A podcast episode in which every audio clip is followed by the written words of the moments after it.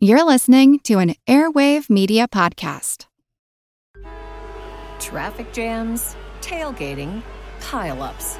Ugh, the joys of driving. How could it get worse? The federal government wants to have a say in what you drive. That's right. The Biden administration's EPA is pushing mandates that would ban two out of every three vehicles on the road today. Don't let Washington become your backseat driver. Protect the freedom of driving your way. Visit EnergyCitizens.org. Paid for by the American Petroleum Institute. The French Revolution set Europe ablaze. It was an age of enlightenment and progress, but also of tyranny and oppression. It was an age of glory and an age of tragedy. One man stood above it all. This was the age of Napoleon. I'm Everett Rummage, host of the Age of Napoleon podcast. Join me as I examine the life and times of one of the most fascinating and enigmatic characters in modern history. Look for The Age of Napoleon wherever you find your podcasts. Hello, everyone, and welcome to History of the Great War Premium Episode number 25. This is our third and final episode covering the evolution of the artillery during the war, and today we will cover both 1917 and 1918. Compared to the bombardments that would take place during these years, the last two years of the war, everything that came before would look like amateur hour. Part of this was due to the sheer amount of artillery available to the armies by 1917, and then even more in 1918. But there were other less obvious indicators of how sophisticated the artillery was becoming. In 1915, there had still not been a great understanding of how weather affected bombardments. There was some resistance to properly accounting for it, and before an attack, there would have to be a lengthy program of registration as each gun slowly dialed in its fire against uh, various targets along the front. By 1918, things had advanced so far that guns could be tested behind the lines, and then mathematical equations could be used to let them fire at the front with some degree of success.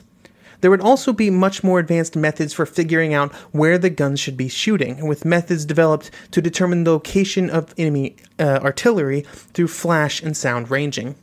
Then, of course, there were an infinite number of small improvements in doctrine, technology, and logistics. And then, of course, there was still just a hell of a lot more guns. While these improvements helped, there was also a lot more for the guns to do later in the war. There were more enemy or batteries to destroy, more wire, more trenches, more fortifications, and there would have to be tactics developed to deal with all of these changes in defenses. We begin our story in 1917, and we will be focusing on the British for that year. They would start the year with their artillery pretty much as it had been on the Somme. They would release a publication early in the year, then where they would say, quote, the artillery's task being to open the way for the infantry. Its fire must be directed towards breaking down, firstly, the enemy's material powers of resistance, secondly, his means of directing his defense, incidentally, thus increasing his demoralization by causing casualties and inducing confusion. End quote. However, even if the top level goals of the artillery had not greatly changed, there were still some subtle changes already happening. That, that same publication included a section about how important it was for the artillery to work with the infantry, not just because of enemy action, but also because it greatly improved morale in friendly units. While the British started 1917 in a similar place as late 1916, they were about to go through a rapid transformation. In their 1917 efforts, the British would be greatly assisted by the introduction of the 106 fuse. Essentially, for the entire war up to when the 106 was introduced, the British had been trying to develop a new artillery fuse. The number of duds and premature explosions on the Somme is notorious, but just in general, the British experienced not just shells that did not explode, but also those that would explode too early, in numbers far greater than other armies. Even those shells that did explode at close to the right time were not exploding at the optimal time, especially when trying to destroy wire. In general, the goal with wire cutting shells was to have them explode as soon as they touched any wire. This was important because the best moment for the shell to explode was right in the middle of the wire entanglement. If the fuse was not touchy enough, it would not explode until it hit the ground, which would waste most of the explosive power into the earth and generally just raise the wire up and then set it back down. The fuse could also not be too touchy, or it would not survive the firing process. The 106 fuse would solve most of these problems, and it would be in use for the rest of the war. To give you an idea about how effective it was when compared to its predecessors, before its introduction, the premature explosion rate, which could destroy guns and kill gunners, was around 1 in 500. After it was introduced, it went down to 1 in 317,000, a pretty hefty improvement. Another problem that the British had before 1917 that they would then solve during the year was the problem of their shells not producing enough smoke. This problem may seem a little silly, you want the artillery to explode, not produce some smoke. There are smoke shells to do that. But the smoke created by the shell explosions was critical to properly spotting and then adjusting the fire of the guns. This became doubly important as aerial spotting became more and more critical.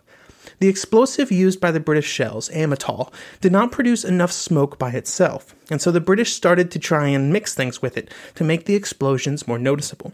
This was tricky because they did not want to reduce the explosive power of the amatol too much.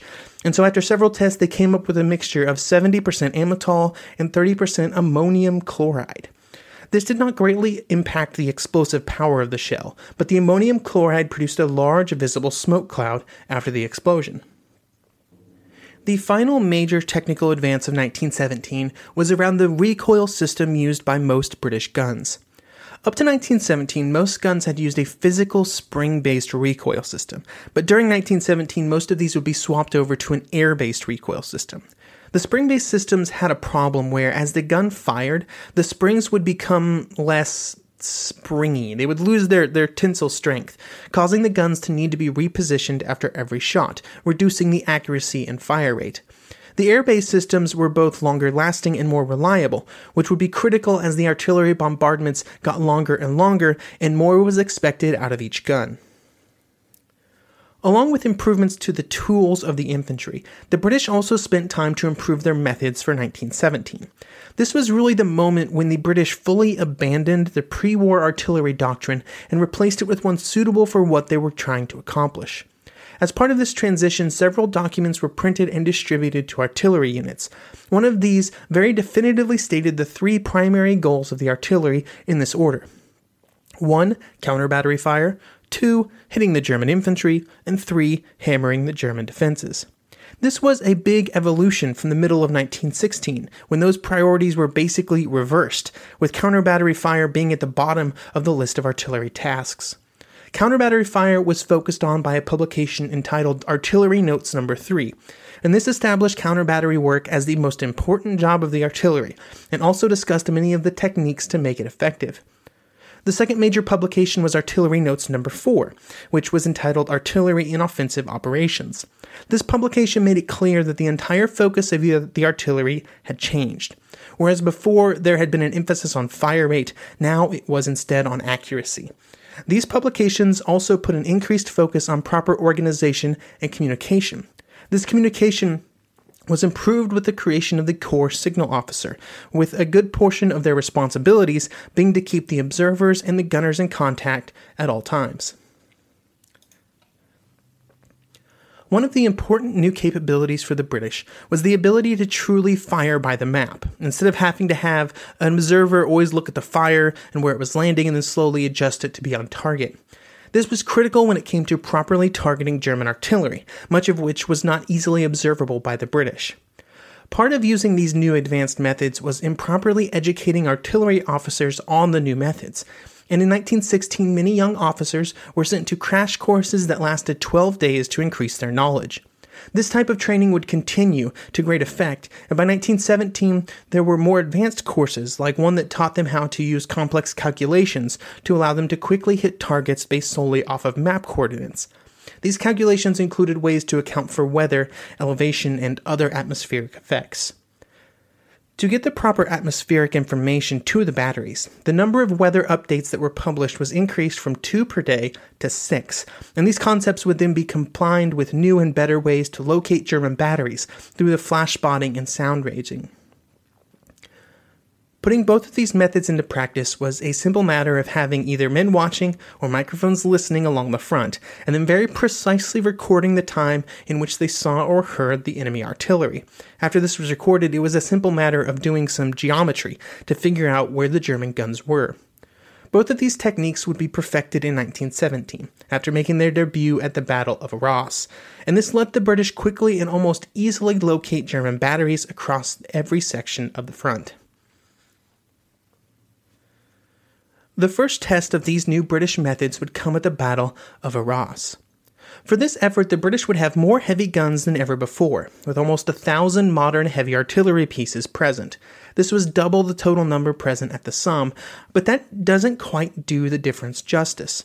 On the Somme, over half of the British heavy guns were older, obsolete models, some of them without a modern recoil system.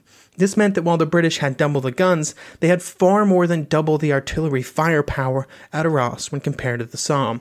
And they would also fire a million more rounds during the opening of the battle, with 2.7 million being fired before the infantry attacked in 1917. All of this firepower allowed the British to achieve some success on the first day, which somewhat proved that they had finally reached the artillery levels necessary to guarantee that first attack could be successful. However, they still could not carry it forward beyond those early gains. There were still some other changes that the British would have to make, changes that were far outside of the power of the artillery. The next artillery trial was in Flanders. There were many concerns among the artillery about mounting a large offensive in Flanders. The ground was thought to be unsuitable for lengthy actions. While this could certainly be a problem in September and October, it would not greatly affect the attack at Messines or the early actions at Ypres. At Messines, Plumer planned to attack on a very narrow front, and this would allow for an extreme concentration of artillery. Plumer also planned to introduce a new feint into the artillery bombardment plan, with the goal of finding as many German batteries as possible before the attack. This was in some ways taking the French idea of stopping the barrage for a bit and then restarting it again, only Plumer was taking it one step further. Here is Jackson Hughes from his work The Monstrous Anger of the Guns, the development of British artillery tactics from 1914 to 1918, to explain. The way in which he proposed to deal with the situation was to put forward his destructive fire by two days to Z 7 and devote the last two days before the attack almost entirely to counter battery work. In order to locate all of the enemy's guns and discover where he intended to put down his barrage, he proposed a full dress rehearsal of his artillery bombardment as planned for zero hour, combined with a smoke demonstration along the front of attack.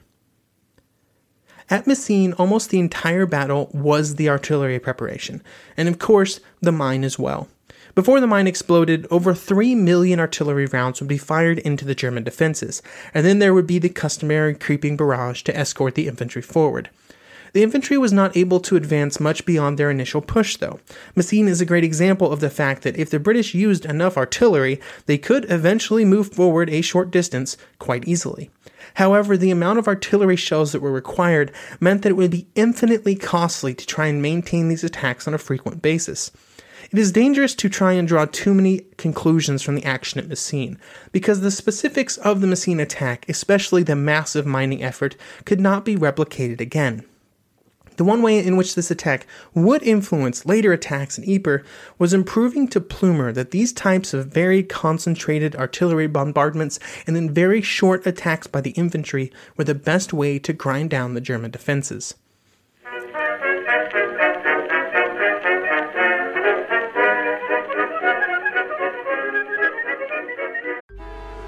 Traffic jams, tailgating, pileups. Ugh, the joys of driving. How could it get worse? The federal government wants to have a say in what you drive. That's right. The Biden administration's EPA is pushing mandates that would ban two out of every three vehicles on the road today. Don't let Washington become your backseat driver. Protect the freedom of driving your way. Visit EnergyCitizens.org. Paid for by the American Petroleum Institute.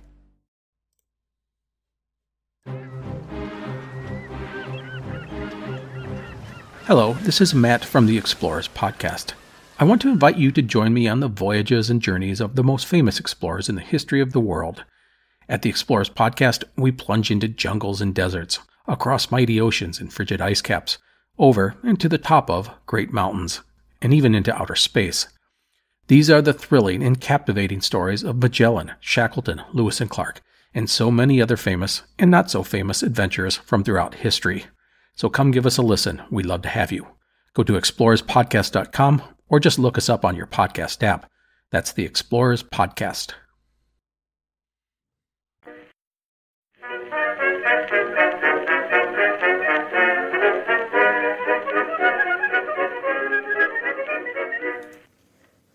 The Third Battle of Ypres, or the Battle of Passchendaele, showcased that just massing a ton of artillery on one area of the front did not guarantee success. One of the problems that the British would cause for themselves at Ypres was the desire to advance too far. Back during the Somme episodes, we had a lengthy discussion about how the deeper that the infantry wanted to advance, the more they would dilute the artillery firepower, since they simply had to cover more area. Well, at Ypres, Gough wanted to advance 5,000 yards, with roughly the same amount of artillery as Plumer had at Messines, where Plumer only wanted to advance 1,500. While many British leaders were confident that the attack would still succeed, there were officers who were concerned. For example, General Davidson, head of the operations branch at GHQ, would give 11 different and separate reasons why the coming attack would be less likely to succeed these reasons were all based around British planning decisions, and most of them would revolve around the artillery. One example of these reasons was that the plan called for the artillery to be evenly spread along the front, instead of concentrating it against the most difficult objectives. Along with decisions made by the British, there were also problems for the artillery that were completely out of the control of the guns. The first was the delay between Messines and Ypres, which allowed the Germans to fully prepare for the coming attack. The second and biggest problem was the weather. In the run up to the attack, there were many days where fog and rain prevented the RFC from launching planes, and this took away the best source of information that the British had about where the German positions and guns were, greatly reducing the effectiveness of the counter battery fire. Then, on the day of the attack, the RFC was not able to put planes in the air again, which prevented up to date information being sent back about the progress of the attack or areas that needed additional attention. Without eyes in the sky to keep the two arms coordinated, the artillery rapidly outpaced the infantry, eventually resulting in the guns firing on the fourth German line, while the infantry were still struggling through the second. While the planning was not perfect, there was certainly a lot of firepower arranged for the attack a thousand heavy guns, two thousand field guns, and four million rounds of ammunition. Even with all of these shells and guns, the first day would be a failure, with a good portion of the attack not coming close to their objectives. The struggle would continue through August and then September. Plumer would come in at that point, and with him the same bite and hold style that he had used at Messines, and these attacks would be launched until November 10th, resulting in some objectives being captured on a very narrow front, but the advances were slow and costly, both in material and lives. At the end of the attack in November, the British had only advanced a few miles. The final action for the British in 1917 would be the attack at Cambrai, an attack known for its usage of tanks, but along with the mass tank attack, there would also be several artillery based improvements that were made for the attack and which were necessary for the armor to be successful. Flash and sound ranging were used before the attack, and enough time was invested into it that almost every German battery was plotted. There were also improvements on how the guns were pre registered before the attack. Up to this point, there were really two ways to determine where shells would hit when fired from a gun. The first and easiest was to put the guns in position behind the front and fire at targets and see where they landed. This pre registration had been used for a century or more and was very simple and obviously effective. The problem was that firing would give away the upcoming attack to the enemy, since it was impossible to hide the number of guns that had to go through this registration process. The second way of hitting targets was to practice firing the guns away from the front to try and capture as much information as possible about its firing profile, and then try to apply that information when the gun went to the front lines. This process would work, but it was time intensive and required a lot of guesswork to try and match up conditions behind the front to conditions before the attack. Cambrai would be one of the first times the British would use a third and far more advanced method, and it involved a lot of math. At its simplest, if you want to know where an artillery shell will land, and you have some pretty good math skills, all you really need to know is how fast it leaves the barrel. With that information, you can then account for wind resistance, weather conditions, elevation, everything with math. This is what the British and the other armies wanted to do, but they needed their velocity numbers to be very accurate. To get this information, they would set up two electric screens, and then they would fire a shell through both screens, measuring the precise moment when the electricity was interrupted in each one. This was a great method because it was easy and also quick, and it allowed it to be done for every gun. All three of the armies of Western Europe would get so good at this method that they would just bring their guns forward anywhere, and with accurate enough maps, they could be reasonably sure that they would come close to targeting, hitting the target in one shot. They were not perfect, there was still some margin for error, but it was close enough that by the middle of 1918, the British would forbid their artillery from doing any pre registration at the front by the old methods, because they wanted to maintain surprise. The new methods of registration came into play at Cambrai, because before the attack, most of the guns were still up in Flanders. Some of them would be transported south to Cambrai, and they would be tested before the attack and then sent to their positions only days before they were called into action. When they opened fire, they would catch the Germans by surprise, and after a quick counter battery program, they would move into the creeping barrage. Another change in the artillery program was the fact that this creeping barrage was made up of one third smoke shells. This smoke gave the British infantry far more cover than normal, and it made it very difficult for the Germans to determine what was happening. While Cambrai would end up being a limited success, this new British artillery formula of a very short pre attack bombardment, heavy shell density, and a huge emphasis on counter battery fire, and then throwing a lot of smoke into the creeping barrage would be the blueprint for both German and British bombardments in 1918, and really all the way until the end of the war. We come now to 1918, and it would be split into really two major groups of attacks. The first would be the German attacks in the spring and early summer, and the second, the Allied attacks during the last three months of the war. This sequence of events would all start with the German attacks on March 21st, codename Operation Michael. This operation really represents the peak of German offensive evolution during the war. It would be the debut of the German stormtroopers on the Western Front, representing the final move away from the massed unit maneuvers from before the war. It would also be a new evolution for their artillery, with Colonel George Bruchmüller being credited with crafting the German barrage. Bruchmüller uh, made a few critical changes to the German artillery program that was used for the Michael attack, changes that had been tested and evolved on the Eastern Front. They were just now making their appearance on the West because the Germans had not launched any attacks in the West since February 1916 at Verdun.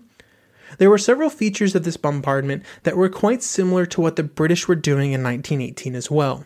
The first was how short the bombardment was, with just five hours from the time the first gun started firing until the infantry attacked.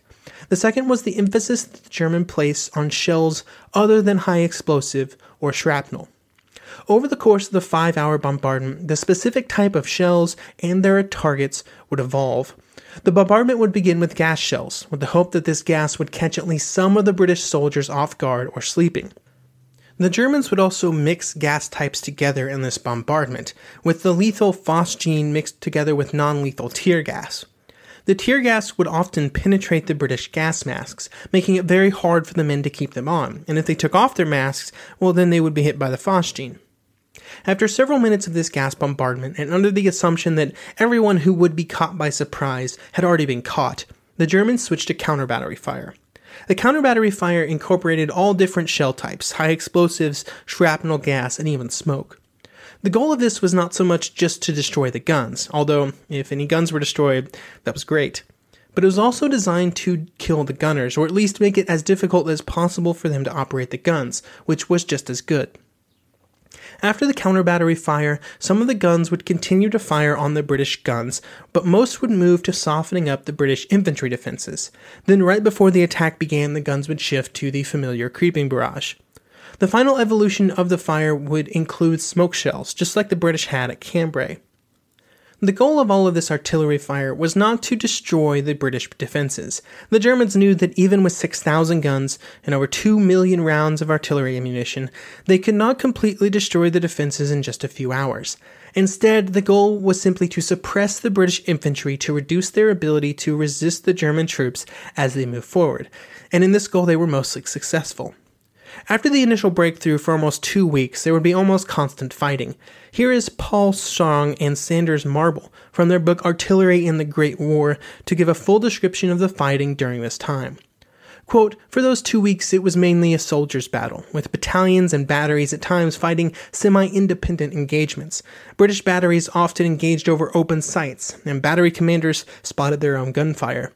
They might well hold off a German advance, but then their flanks were left in the air as units kept falling back almost daily.